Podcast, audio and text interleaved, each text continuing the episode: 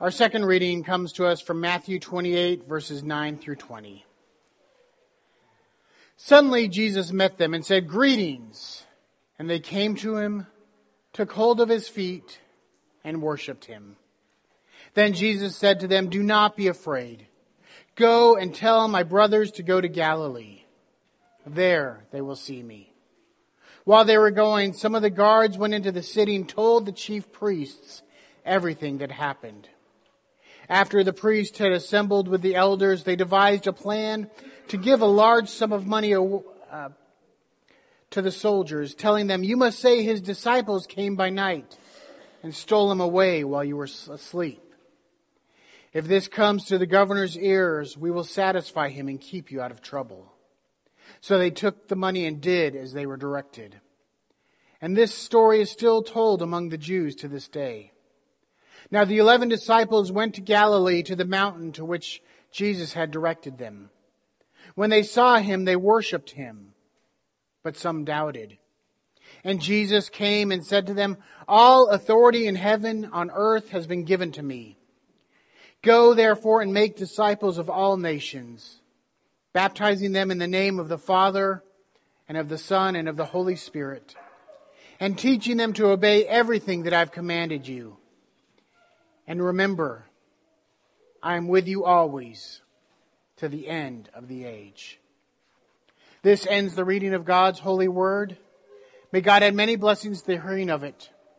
The grass withers and the flowers fade, but the word of the Lord endures forever. Let us pray.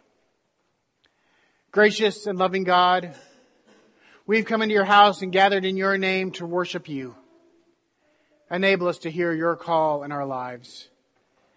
May the words of my mouth and the meditation of our hearts here together be found pleasing and acceptable in your sight.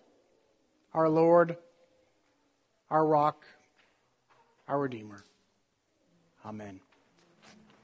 Before I begin, I want to tell you that I realized that we skipped the hymn, The Potter's Hand. And I realized this after we skipped it, evidently. So we will sing that after the baptism, after the confirmation. I just wanted to announce that so our uh, Kathy and Sue both have adequate notice. Kathy, if you don't feel like going back and forth, we could just sing from the sheets. It's up to you. If, the screens, all right. So there'll be some funny stuff happening with the screens, just to give you a heads up. When Heather and I were first engaged, I switched jobs. I started working at a company called Nova. It's an offshoot of US Bank. It was a, a call center that troubleshoots credit card terminals. When you go into a, a store and use your credit card or your debit card and swipe it through that machine, if that machine didn't work, they would call me and I would walk them through fixing it. And while I was in training, there was about 25 of us in training, I met a young man and a young woman who were married. They were going through training together. And he kept asking me to go to church with him. Hey, Chris, come to church with us this Sunday. Well, I, I have a church. Next week, come to church with us this Sunday. Well, I've got a church where I'm perfectly happy. Come to church with us this Wednesday. Well, my church doesn't have a Wednesday night program. Okay, let's go. So I talked to Heather and we agreed to go and we met for dinner uh, beforehand. And this was the first time they met Heather. And their first question to her was, When were you saved? First thing they asked her, When were you saved? Let me tell you, that is a terrible icebreaker. It's not a great way to get to know somebody, but, but in many ways, it's a, a fascinating question. When were you saved? When did your salvation take place? In some faith traditions, it's a way of asking, when did you accept Jesus to be your Lord and Savior?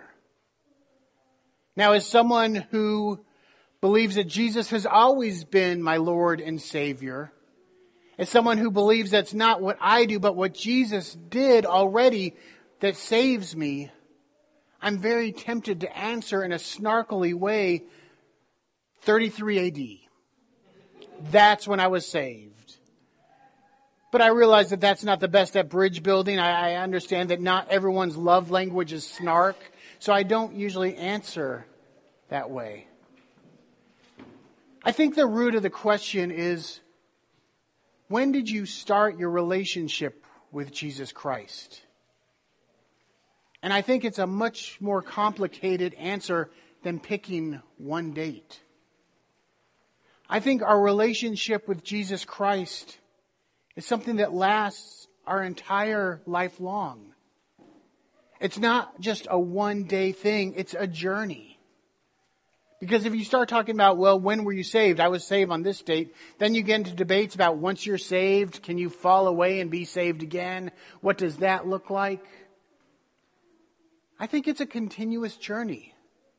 Something we work at our whole lives. And there are going to be ups and downs, highs and lows, mountains and pitfalls.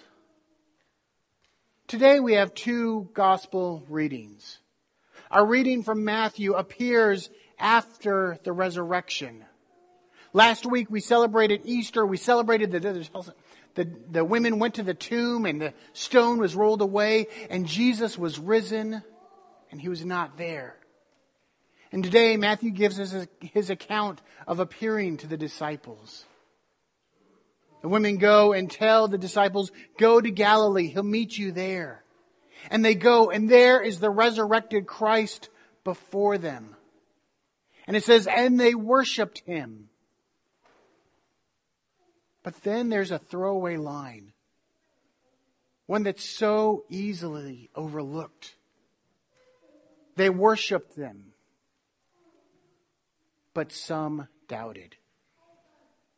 Here are the 11 disciples, the people that have lived with Jesus the past three years, the people who've seen his works, his miracles, who've heard his lessons, his sermons, who've seen him raise the dead, walk on water, turn water into wine.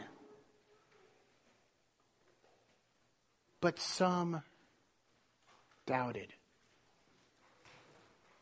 It's amazing that with the resurrected Christ standing before them, with the holes in his hands and his feet and in his side, some still doubted.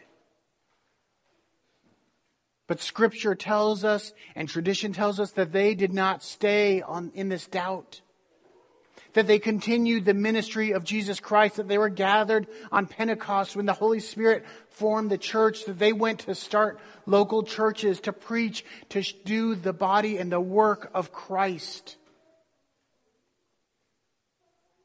They didn't stay in their doubt. Our reading from Mark is a little bit earlier, before the crucifixion, before the resurrection. Jesus and a few disciples had been up on the mountain where the transfiguration came, took place. And they come down the mountain and they see, he sees a huge crowd gathered. And there's arguing and debating and he says, what's going on? And a father brings his young son and says, I asked your disciples to heal them, but they couldn't. He said, Lord, if you can do anything, Take pity on us. And Jesus says, If I can do anything, you can almost hear the incredulousness in his voice. If I could do anything, all things are possible for he who believes in me. And then the man offers what I think is the most powerful, one of the most powerful prayers in scripture. It's not written as a prayer, but it's a prayer that I've prayed many times. He says, Lord, I do believe. Help my unbelief. Lord, I believe in you. I believe you could heal my son. But I have questions. I have doubts. I don't understand it all. Lord, I believe. Help my unbelief. If this man who was asking Jesus to heal his son, if this man who'd heard so much about Jesus that he was confident that Jesus would heal his son had unbeliefs, if the disciples who traveled with Jesus and seen him work miracles had doubts, how can we expect to be any better? How can we expect more of ourselves? We are going to have questions. We are going to have doubts. But the important thing is that we don't let those doubts be a sticking point. That we don't stay there. That we recognize that it's a part of our journey. That it's a lifelong journey with highs and lows. And sometimes when we hit those lows, we're going to question, we're going to argue, we're going to cry and rail against God, we're going to have doubts. But the journey continues. We continue moving on. Today, we're celebrating baptism and we're confirming five wonderful young men and women. And over the past month and a half, I've worked with these young men and women. Uh, we've had classes, we've, they've had outside projects. Uh, we've covered things from what is the church, what is baptism and communion, what is worship, what is the Trinity, what, what is, um, what does Scripture mean, uh, all sorts of different things. We looked at church history, church polity, uh, covered a wide range of things. We looked at grace and stewardship. In addition, they had to write a history pro- paper where they met with two different members of the church and asked them their personal experiences with the church. They had to write a statement of faith and they had to work in the church doing at least one part of a project. They've been immersed in church culture and theology. And I expect them to remember it all. In a moment, I'm going to call them up here and give them a quiz so you can see it. No. I, I, I, don't expect them to remember everything. I don't expect them to know anything because they are just starting on this journey. And this sermon is written with them in mind, reminding them that their faith is a lifelong journey that they are beginning today. But it's written to you, the congregation, as well, to remind you that you are on a journey. And when things seem hard, when things seem difficult, when you might be struggling, it's just part of the journey. One of our confirmands in their uh, statement of faith wrote something that, that as soon as I read that, I'm like, I wrote it down and I said, that's going in the sermon. So this confirmation class has, was a thought provoking experience.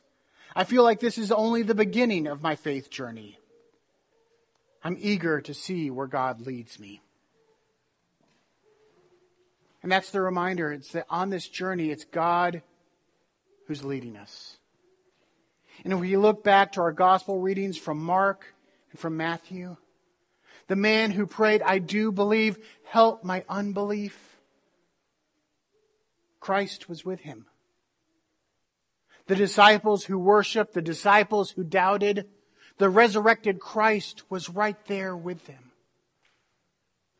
Friends, we are on a journey and there will be highs and lows, but we have to remember that it is God who is leading us and that through it all, Christ is with us. At Christmas, we sing of the newborn Christ child as Emmanuel. God with us. And that's a reminder we need to carry with us throughout our faith journey. Amen.